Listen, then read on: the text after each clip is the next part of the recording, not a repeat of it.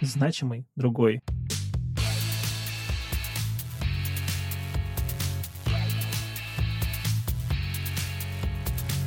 Всем привет! Меня зовут Александр Ерофеев, и вы слушаете подкаст «Значимый другой». Подкаст о значимых людях с инвалидностью, работодателях и специалистах, развивающих инклюзивную культуру. Сегодня у нас в гостях Анна Драгина, человек с действительно удивительной карьерой. Аня, привет, спасибо большое, что смогла к нам подключиться, найти время в плотном графике. Привет, привет, очень рада, что меня позвали. Да, я хочу начать с первого вопроса. На самом деле вопрос относительно того, где ты сейчас, откуда ты к нам подключилась. Я подключаюсь из офиса, из офисной комнаты, потому что здесь стабильный интернет, э, из, э, как это, пригорода Парижа, где находится головной офис компании L'Oréal. Круто. Ну, то есть ты там, получается, живешь постоянно? Да, да. Как тебе пригород Парижа? Насколько доступен он? Слушай, ну, довольно доступен. Не могу сказать, что это самое доступное место на свете. Ну, ничего, не без своих приколов, но в целом неплохо. Жить можно. Классно. Начать, наверное, нужно, конечно, с самого неудобного вопроса. Мы записываем подкаст о людях с инвалидностью, и вопрос по поводу инвалидности с какого момента она у тебя, какая она и чем мешает э, в жизни? У меня инвалидность с 11 лет. Э, вследствие травмы позвоночника. У меня параплегия нижних конечностей, что переводя на обычный язык, я не могу ходить, поэтому перемещаюсь на инвалидной коляске. И у меня травма вследствие ДТП, ну, то есть вследствие автомобильной аварии. В 11 лет, э, наверное, училась в школе, и что изменилось в жизни с появлением инвалидности, как смогла это преодолеть и что изменило в своих процессах да, жизненных? Ну, когда я попала в аварию, я, соответственно, жила еще в своем родном городе, в Оренбургской области, город Орск, населением там 250 тысяч человек, в котором про такое слово, как э, инклюзия или адаптированность или вот что-то такое вообще не слышали никогда в жизни. И, собственно, первое, что для меня изменилось, я поняла, что то я не знаю, куда я теперь могу ходить, как мне вообще докуда-то добираться и как мне ходить в школу. Соответственно, ходить в школу я не могла. И училась я на дому, тоже с огромными проблемами, потому что я жила на одном конце города а, с семьей, а училась я на другом конце города, потому что я училась в гимназии. И, соответственно, учителя из-за этого ездить ко мне не хотели. Не говоря уже о том, что ездили ко мне, когда мы все таки договорились, буквально два-три учителя, которые старались преподавать одновременно несколько предметов. Таким образом, например, у меня исчезла потихоньку из моего учебного расписания история, потому что просто историк не хотел приезжать. Вот. Ну и, соответственно, что еще изменилось, что все, ну, первые годы активно велась реабилитация, всякие поездки по больницам, надежда на то, что все можно развернуть обратно, что одна операция за другой, соответственно, немножко был был потерян учебный процесс, при этом, ну, я бы сказала, социализация не была потеряна, потому что я все равно социализировалась с детьми в этих больницах и в реабилитационных центрах. Но потом по учебной стезе пришлось, конечно, догонять. Вот через какое-то время, по-моему, мне кажется, через годика два мои родители поняли, что ну, я не смогу нормально развиваться в моем родном городе и приняли решение волевое переехать в Москву за что я им безумно-безумно благодарна, потому что, ну, это в первую очередь легло тяжело на их плечи, им нужно было срочно искать новую работу, переводить, э, там, сталкиваться с проблемами на старой работе, находить новое жилье и так далее. И, например, нам пришлось переехать из своего дома, которым мы владели в моем родном городе, в однокомнатную квартиру в четвером. И, соответственно, жили мы в четвером, ну, практически в одной комнате. Там мы родители жили отдельная кухня, мы с братом в комнате, но тем не менее это было сильное изменение для нас, которое мы успешно, тем не менее, пережили. И даже в какой-то момент завели собаку что вообще, мне кажется, я до сих пор не знаю, как родители мне это разрешили, но мы с братом очень сильно просили. И в Москве уже они тоже усиленно хотели, чтобы я вернулась в нормальную жизнь, такую, как она устроена у обычного ребенка. Соответственно, чтобы я не сидела на домашнем обучении, а ходила в школу и продолжала социализироваться. И, соответственно, мы переехали в район, который наиболее более новый в Москве и наиболее приспособленный, и где была школа с лифтом, куда я могла ходить в школу. Что, собственно, и произошло. И последние годы я уже доучивалась вместе с детьми, ходя каждый день в класс, ну, э, в школу на классы. Ух ты, действительно волевое решение, переезд э, в Москву, да, изменение всего уклада жизни. Уже понял, что в Москве главное, наверное, что изменилось, это обучение и возможность ходить в школу и учиться в школе постоянно. То есть ты фактически уже полностью заканчивал школу не дистанционно, а присутствуя в классе с другими детьми. Да, наверное, с конца восьмого класса где-то примерно до одиннадцатого я, ну, до конца одиннадцатого выпускалась я уже, ходя каждый день в школу, даже когда засыпалась снегом. Слава богу, она была не так далеко. Но, тем не менее, ходила, и поэтому, когда выпускалась и встал вопрос поступления в высшее учебное заведение, тоже было принято решение мною и моими родителями, что я поступаю на очную программу обучения и так как, опять же, мои родители очень трепетно всегда относились к моему образованию, там, ну, вот я поступила в гимназию, когда еще была маленькая, и потом они платили за репетиторов по английскому, я занималась английским. И, ну, в принципе, что уж тут скрывать. Наверное, умственные способности у меня были не совсем самые низкие. Получилось э, поступить в высшее учебное заведение такого топ-5 порядка в стране, но поступала я на очное. Вуз выбирала по принципу, чтобы корпуса были как можно ближе друг к другу. Слушай, здорово.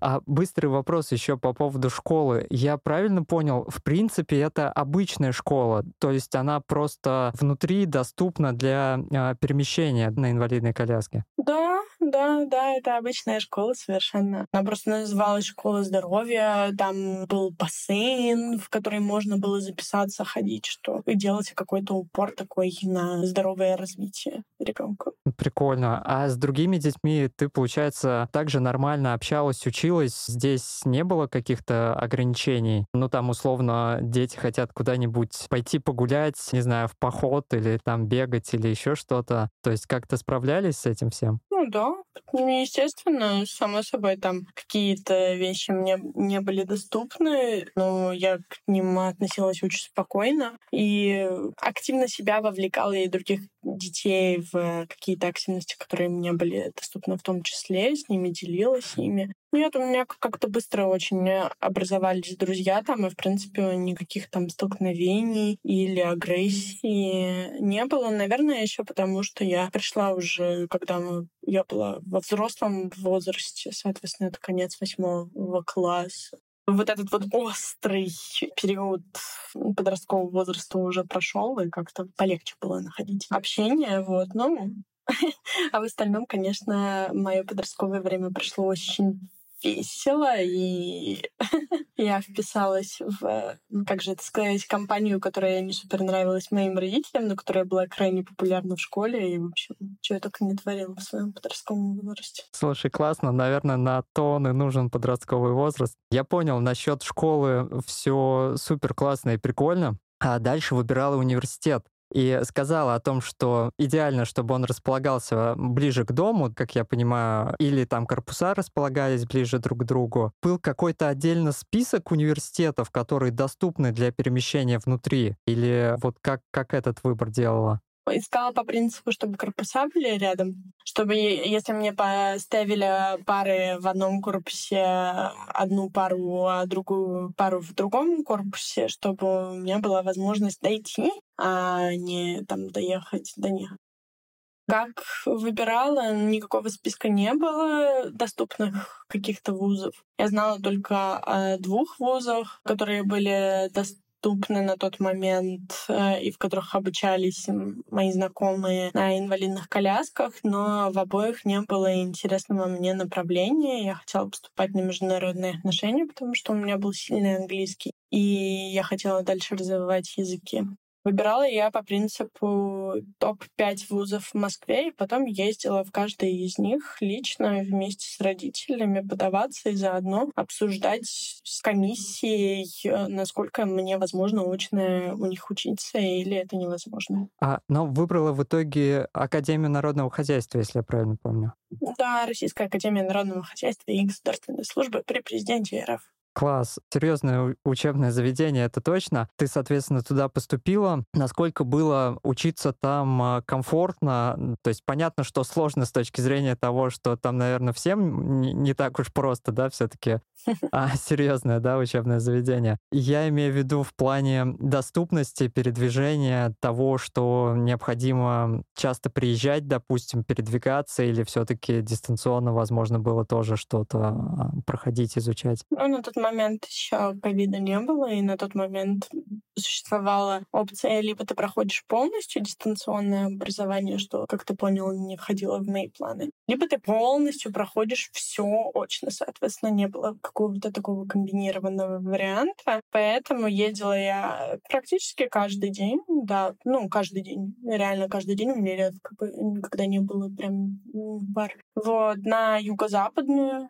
и там, собственно, училась. Первый год было очень тяжело, потому что я не водила машину, соответственно, меня возили родители, либо я вызывала соцтакси, что было еще тем приключением. Родители привозили меня туда до своей работы, соответственно, я приезжала туда к 7 утра, как раз к открытию академии, периодически иногда в коридорах на диванчиках спала, ждала, когда пара начнется. В плане доступности тоже первый год все было крайне интересно. Ну, главное, что корпуса были рядом, и в них были лифты, но вот пандусов на входе не было, и были лестницы, ну, там, в 5-6 ступенек, где-то поменьше.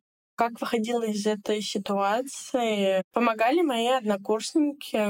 Мне на самом деле еще, по-моему, в первый же день некоторые однокурсники дали свои номера, сказали звонить, если у меня будут проблемы, если нужно будет помочь там залезть куда-то. Собственно, так и делала, координировалась с ними, координировалась с разными ребятами. Потом в какой-то момент у меня появились два друга, которые постоянно мне помогали, с которыми мы начали прям активно дружить, и у нас образовалась такая группа уже из там разных девочек, мальчиков, там 6-7 человек, которыми мы постоянно вместе общались, и вот они мне помогали. А параллельно э, мы работали с э, администрацией насчет того, чтобы они установили пандусы. И ребята, собственно, помогая мне, поняли, насколько это на самом деле важная вещь, и даже периодически присутствовали со мной на вот этих вот встречах с администрацией. И так родилась идея открыть социальный проект студенческий, мобильные студенты и продвигать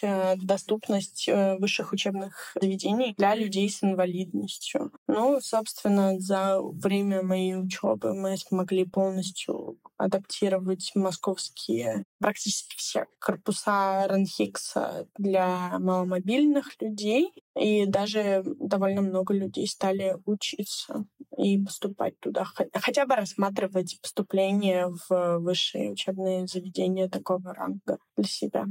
И в качестве магистратуры, и в качестве бакалавриата, либо уже такого квалификационного образования совет э, другим студентам там с инвалидностью или без, неважно, если возникло такое желание запустить э, что-то социально значимое, адаптировать, в частности, свой, допустим, университет, то, где они учатся, что нужно сделать для этого? Просто мне не очень понятно. То есть нужно идти к администрации или нужно где-то регистрировать отдельное вот такое мероприятие, да, такой социальный проект? Главное, на самом деле, это собрать инициативную группу людей, которые активные и реально хотят каких-то изменений, а не только на бумажке. То есть, в первую очередь, собрать людей с идеями, которые готовы их воплощать, вместе как-то структурировать, что вы хотите вообще сделать, подумать над тем, кто вам в этом может помочь, кто вас поддержит в этом. И да, потом э, идти к администрации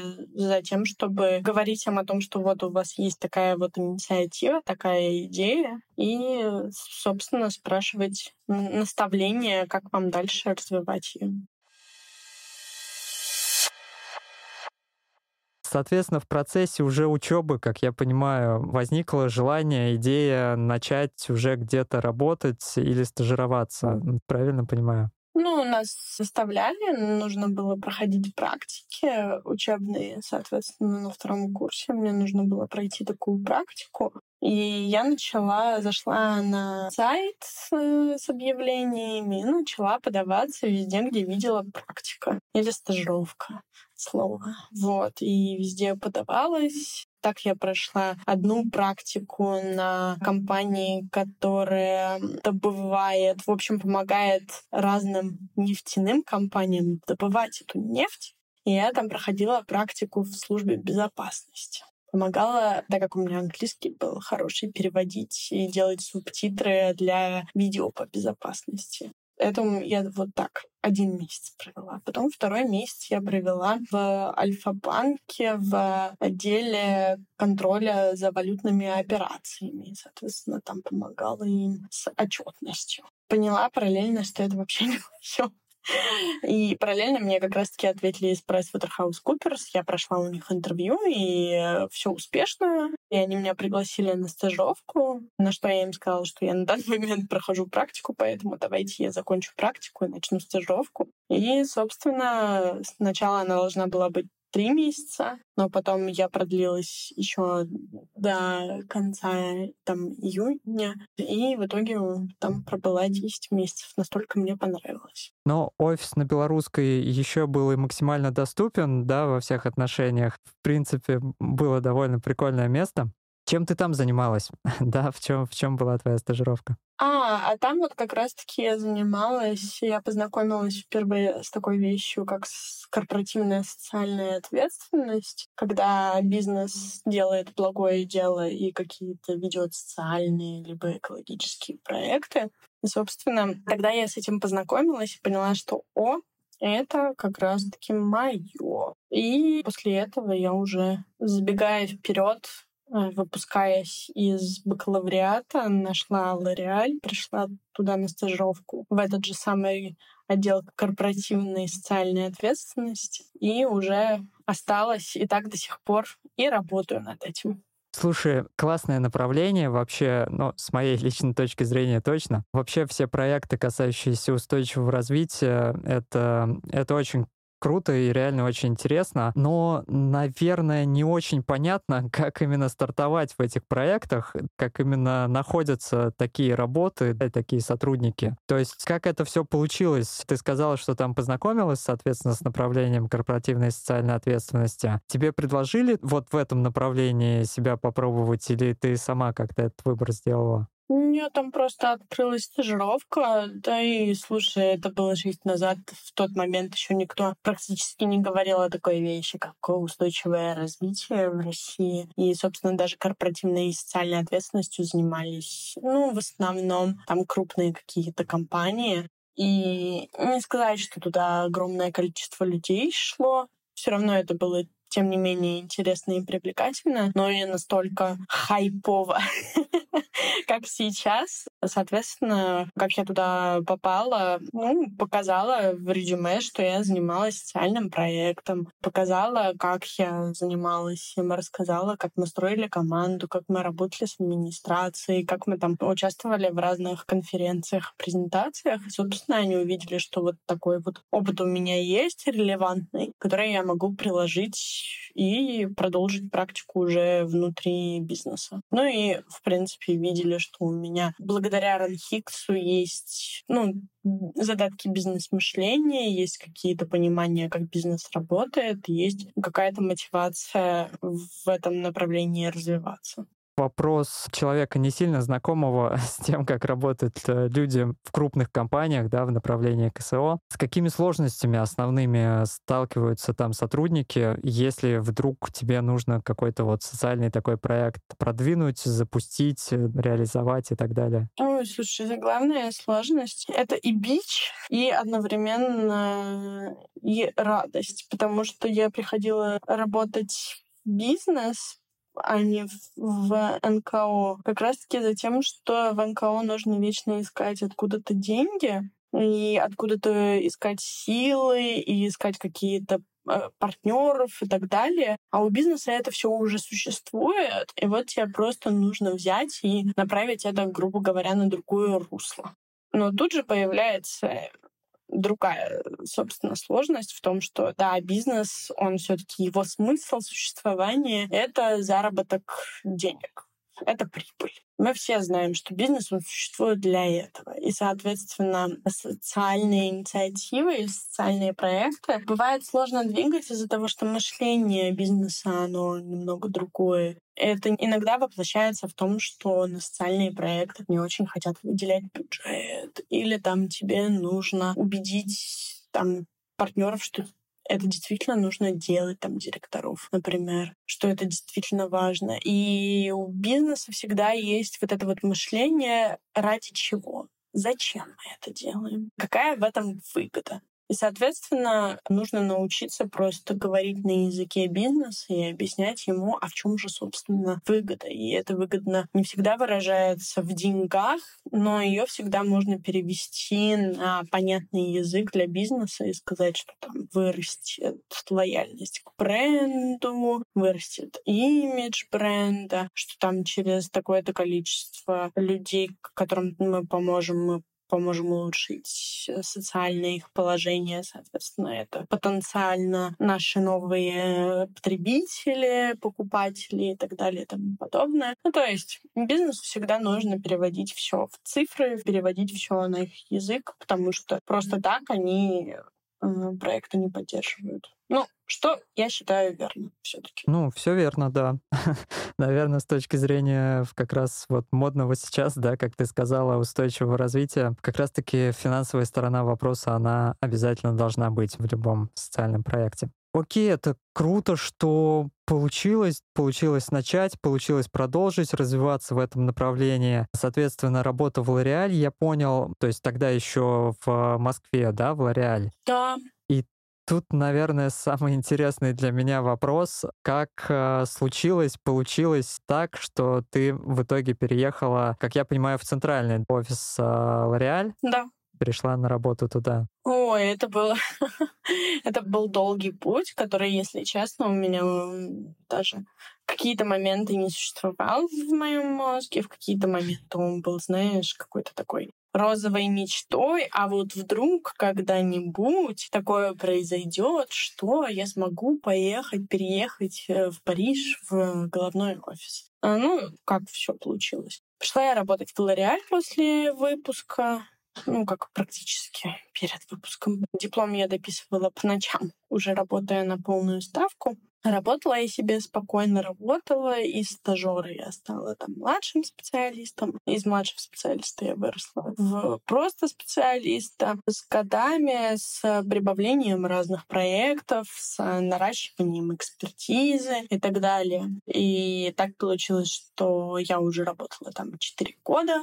Мне безумно нравилось, я получала дикое удовольствие. Я начала понимать, что а, устойчивое развитие, как там сказала, оно развивается и развивается активно, и, соответственно, эксперты в нем все больше и больше становятся востребованными. А я, так как начинала с социальных проектов, собственно, продолжала и продавала всегда свою экспертизу как социальную экспертизу, поняла, что отстаю в плане знаний знаний в экологии, потому что устойчивое развитие — это не только про социальное, но и про экологию тоже. И у меня не хватает понимания того, не хватает понимания бизнеса вообще, как бизнес устроен, потому что, несмотря на то, что я в нем работала, я же не работала конкретно прям в бизнесе, я работала в корпоративных службах, и, собственно, как он устроен и как устроены процессы, знала только так весьма отстраненно, а уж тем более, как устроены процессы такого гиганта, как L'Oreal.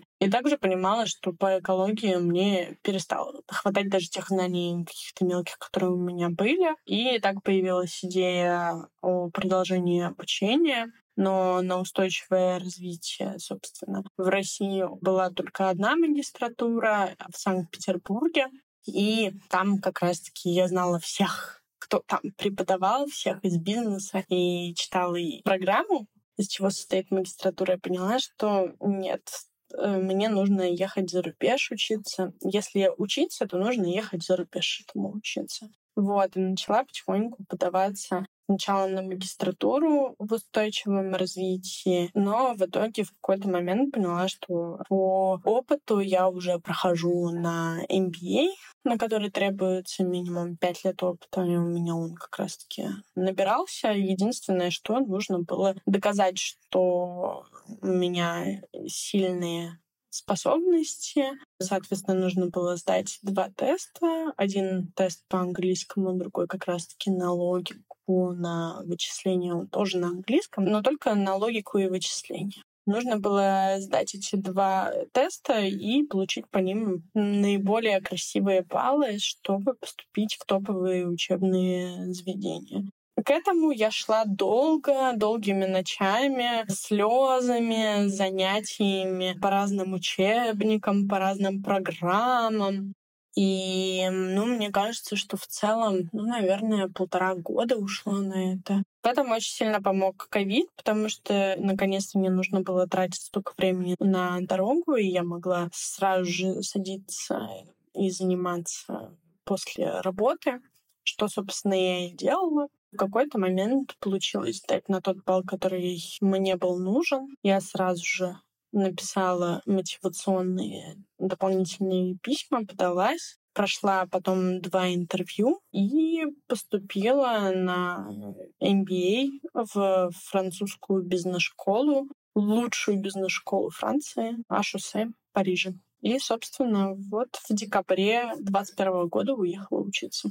То есть обучение, оно очное, соответственно, предполагалось, что ты туда переезжаешь. Да, и удивительно, кому-то, да, помогло время ковида в плане обучения, тоже интересно. Но сам переезд, это было без проблем вообще, то есть взять, переехать э, во Францию, там учиться? Ну, конечно, с огромными-огромными проблемами это все происходило, начиная от того, что получение всех-всех-всех документов на то, чтобы я смогла сюда приехать, заканчивая билетами на самолет, которые на тот момент еще не были настолько сложными, но тогда это тоже казалось очень сложно, потому что это был период ковида. И, соответственно, по прилету мы отсидели 10 дней на карантине.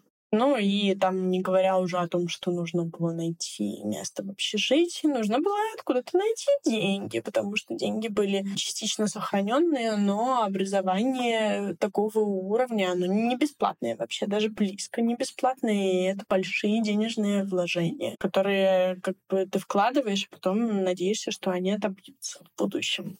Соответственно, и это было сложно, ну и разлука вообще с семьей. И перевоз всей жизни в двух чемоданах — это, конечно, тяжело. Ты уехала туда одна, с тобой больше не было кого-то из семьи? Нет, со мной был мой муж и моя собака. И собака тоже смогла переехать. Да, и собака тоже смогла переехать, и ему очень нравилась жизнь во Франции. Ну и нравится до сих пор. Жизнь на кампусе особенно, где мы в общежитии жили, потому что там рядом с лесом, он там маленьких оленят гонял. У него была такая забава. Классно. И, как я понимаю, ну, про английский ты несколько раз сказала, но я так понял, что не только английский, еще и французский, да, у тебя тоже есть? А, ну, он у меня есть, но он так, не в супер великолепном э, варианте. Обучение у меня, слава богу, было на английском. Первое время было даже при том, что у меня всегда был очень сильный английский, особенно когда я работала в Лореале, я работала там частично на английском тоже. Даже при этом всем первый месяц, ну, мой мозг взрывался от такого объема, что все, все, все на английском и что постоянно нужно на нем слушать, постоянно нужно на нем говорить. И даже когда ты там заводишь каких-то новых друзей, все равно все на английском происходит. Мозг взрывался. Вот. Это сейчас уже, когда я начала работать и уже погрузилась в французскую такую среду, уже сейчас потихоньку начинаю подтягивать и французский тоже. А как вообще, в принципе, с коммуникацией, жизнью? Я имею в виду, наверное, даже не учебу. Учеба все-таки объединяет вас как какой-то общей да, истории, там, допустим, пары экзаменов и так далее. А именно жизни после, когда это просто работа, ну, то есть фактически просто абсолютно обычная жизнь там. Это я тебе расскажу, когда она у меня будет абсолютно обычной, когда я разберусь со всеми бытовыми проблемами, когда я буду э, сто процентов знать, где я живу, что я, ну, окей, визовые там проблемы у меня уже решены. Но, в общем, когда у меня все будут проблемы решены, я тебе расскажу, каково это э, жить обычной жизнью, а пока она совершенно необычна. И постоянно приходится решать какие-то приколы. И в очередной раз э, удивляться тому, насколько в разных странах все устроено абсолютно по-разному. Ну, помогает очень сильно тот факт, что ну, во время обучения много друзей нашлось. Плюс я после обучения пришла обратно в Лореаль. Соответственно, у меня здесь есть ребята, которых я знала, с которыми работала из России, либо которые, с которыми я работала, и они были уже тогда в Париже, либо которые во время определенных действий переехали в Париж. Ну, в общем, это очень сильно помогает, что, тем не менее, у меня есть и русскоговорящая комьюнити, которая меня поддерживает, какие-то друзья русскоговорящие из вот этой вот прошлой жизни, и новые друзья англоговорящие из вот этой вот новой жизни уже учебной. И, соответственно, это очень сильно помогает, потому что одни могут рассказать, каково это человеку переезжать из России, там сталкиваться с какими-то культурными, некультурными, какими-то административными вопросами, а другие могут э, рассказать, каково это человеку, который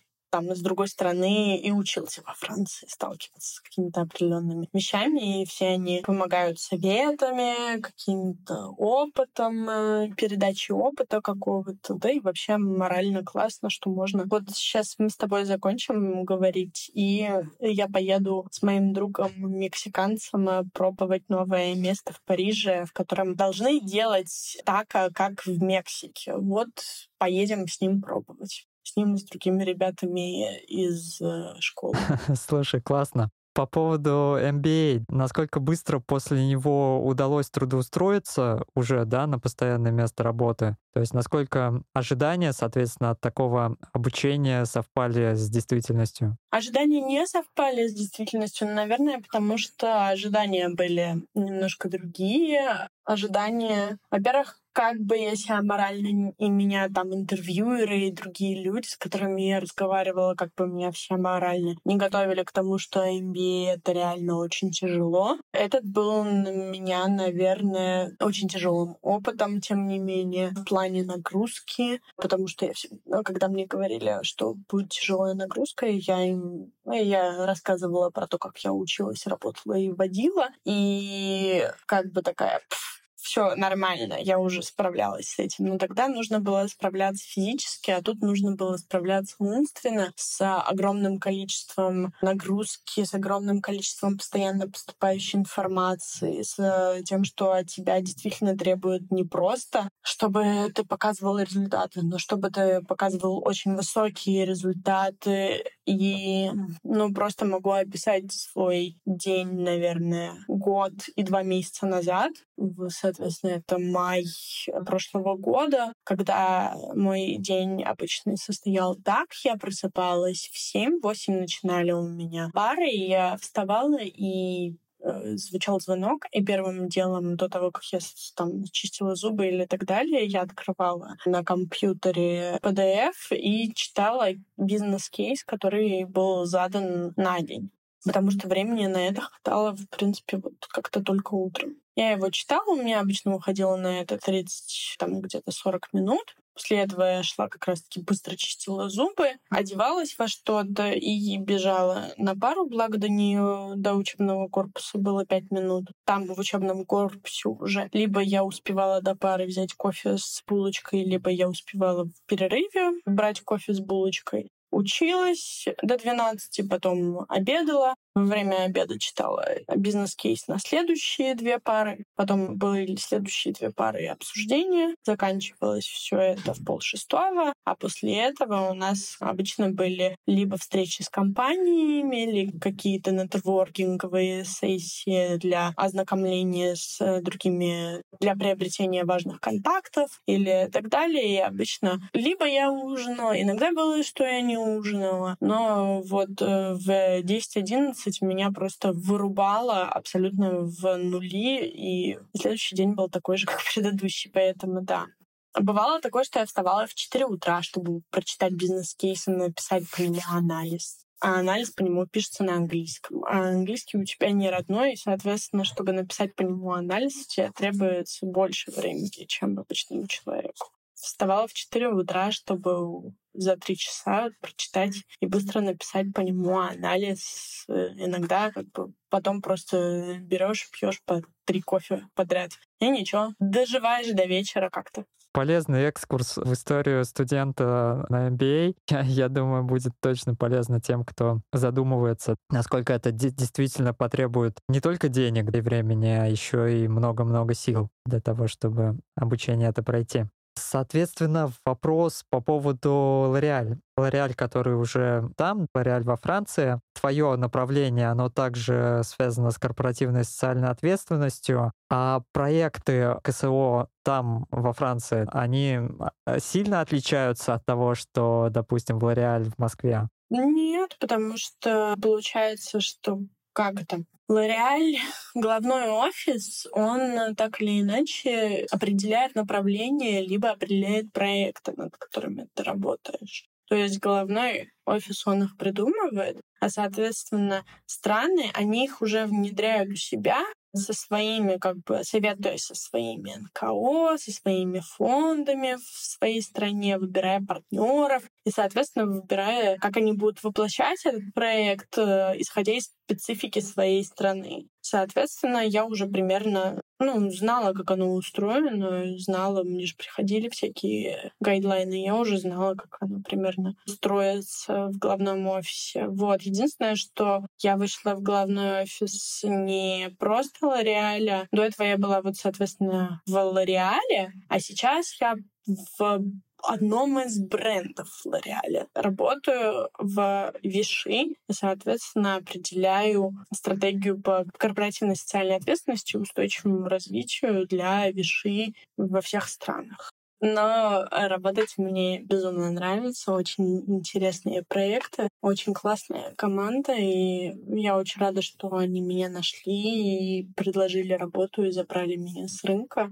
Несмотря на то, что у меня были какие-то свои ожидания о своей будущей работе и о моем будущем доходе и они не совсем совпали с тем, что мне предложил Лореаль. Тем не менее, мне кажется, что в плане того, насколько это интересный проект и интересная работа, я бы не смогла ничего даже близко похожего найти. Класс много-много работы и много-много учебы, как я понял от тебя, наверное, вот, в любые периоды жизни, да, там школы, университетов и так далее. Вопрос, наверное, кроме работы, что-то еще нравится, интересует, чем ты занимаешься, увлекаешься? Ой, слушай, нравится мне куча всего. Я бы сказала, что у меня не только много работы и много учебы, у меня много энергии. Вот. У меня очень много энергии, которые так или иначе я пытаюсь просто... Я научилась со временем направлять в нужные русла. Но, естественно, это было не всегда так. И я тебе уже привела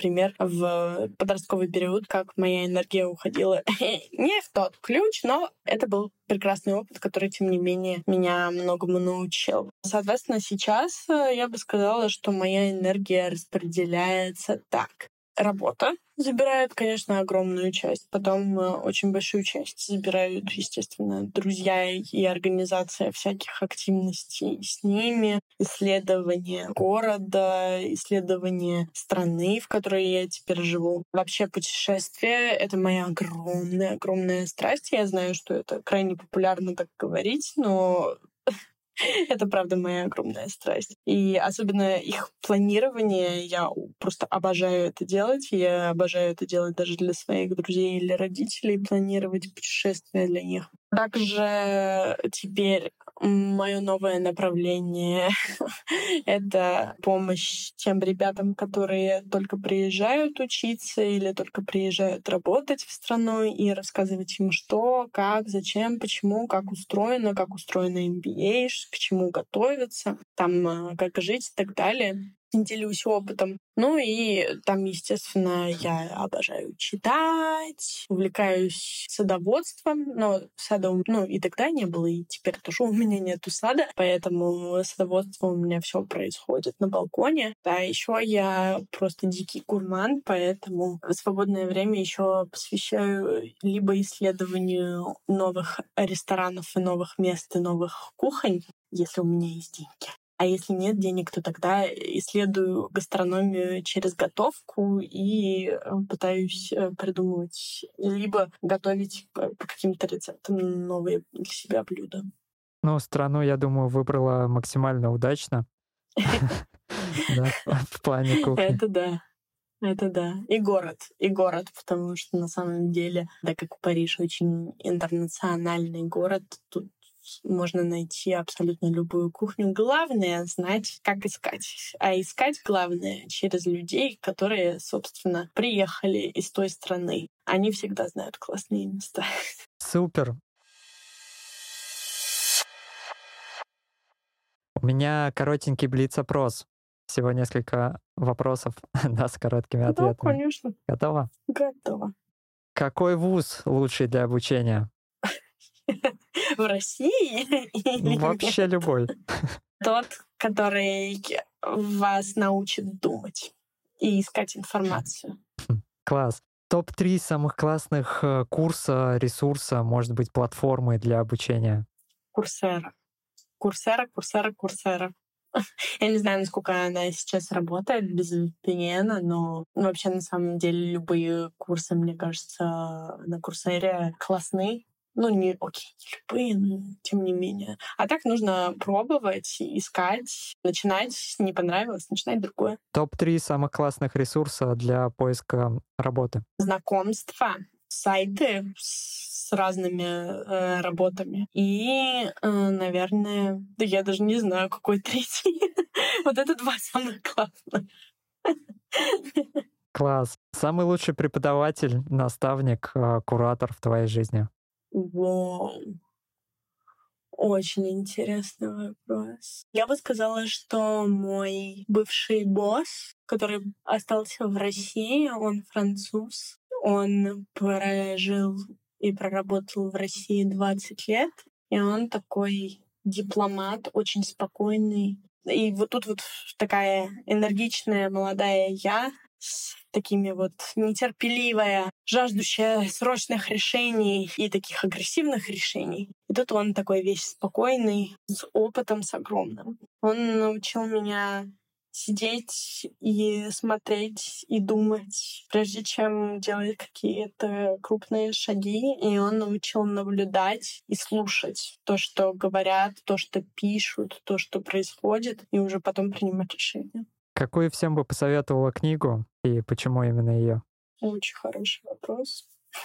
Но у меня есть ответ, но я думаю, тебе не понравится. Ну, наверное, «О дивный новый мир». А, почему ее? Я вообще какое-то время очень сильно обожала утопии. И то, как они рассказывают про то, как разное построение мира, оно может быть эффективно или неэффективно. И «О дивный новый мир» особенен тем, что что он говорит не про тоталитаризм как самую главную проблему, и не как управление государством всего как главную проблему, а про нас, про людей, про то, что когда мы чересчур фокусируемся просто на удовлетворении своих каких-то базовых потребностей и становимся от этого счастливыми в кавычках, то это не значит, что мы двигаемся вперед как общество, и это не значит, что мы на самом деле счастливы. Счастье, оно в более высоких материях, нежели просто базовое удовлетворение потребностей. Большое спасибо тебе за такой максимально структурный комментарий. Я думаю, это точно будет э, интересно, полезно. Надеюсь, что многим нашим слушателям. Аня, тебе спасибо огромное просто за наше общение. Я бы на самом деле бесконечно продолжал с тобой о чем-то говорить и задавать какие-то вопросы, но я думаю, будет уже некорректно отбирать у тебя еще время, тем более, что такие классные планы у тебя сегодня на вечер, и друзья, и кухня, и все остальное. В общем, спасибо тебе большое. Друзья, всем до встречи в новых выпусках подкаста. Слушайте нас на платформе Podster FM и любых других удобных вам площадках. Всем спасибо, всем пока. Значимый другой.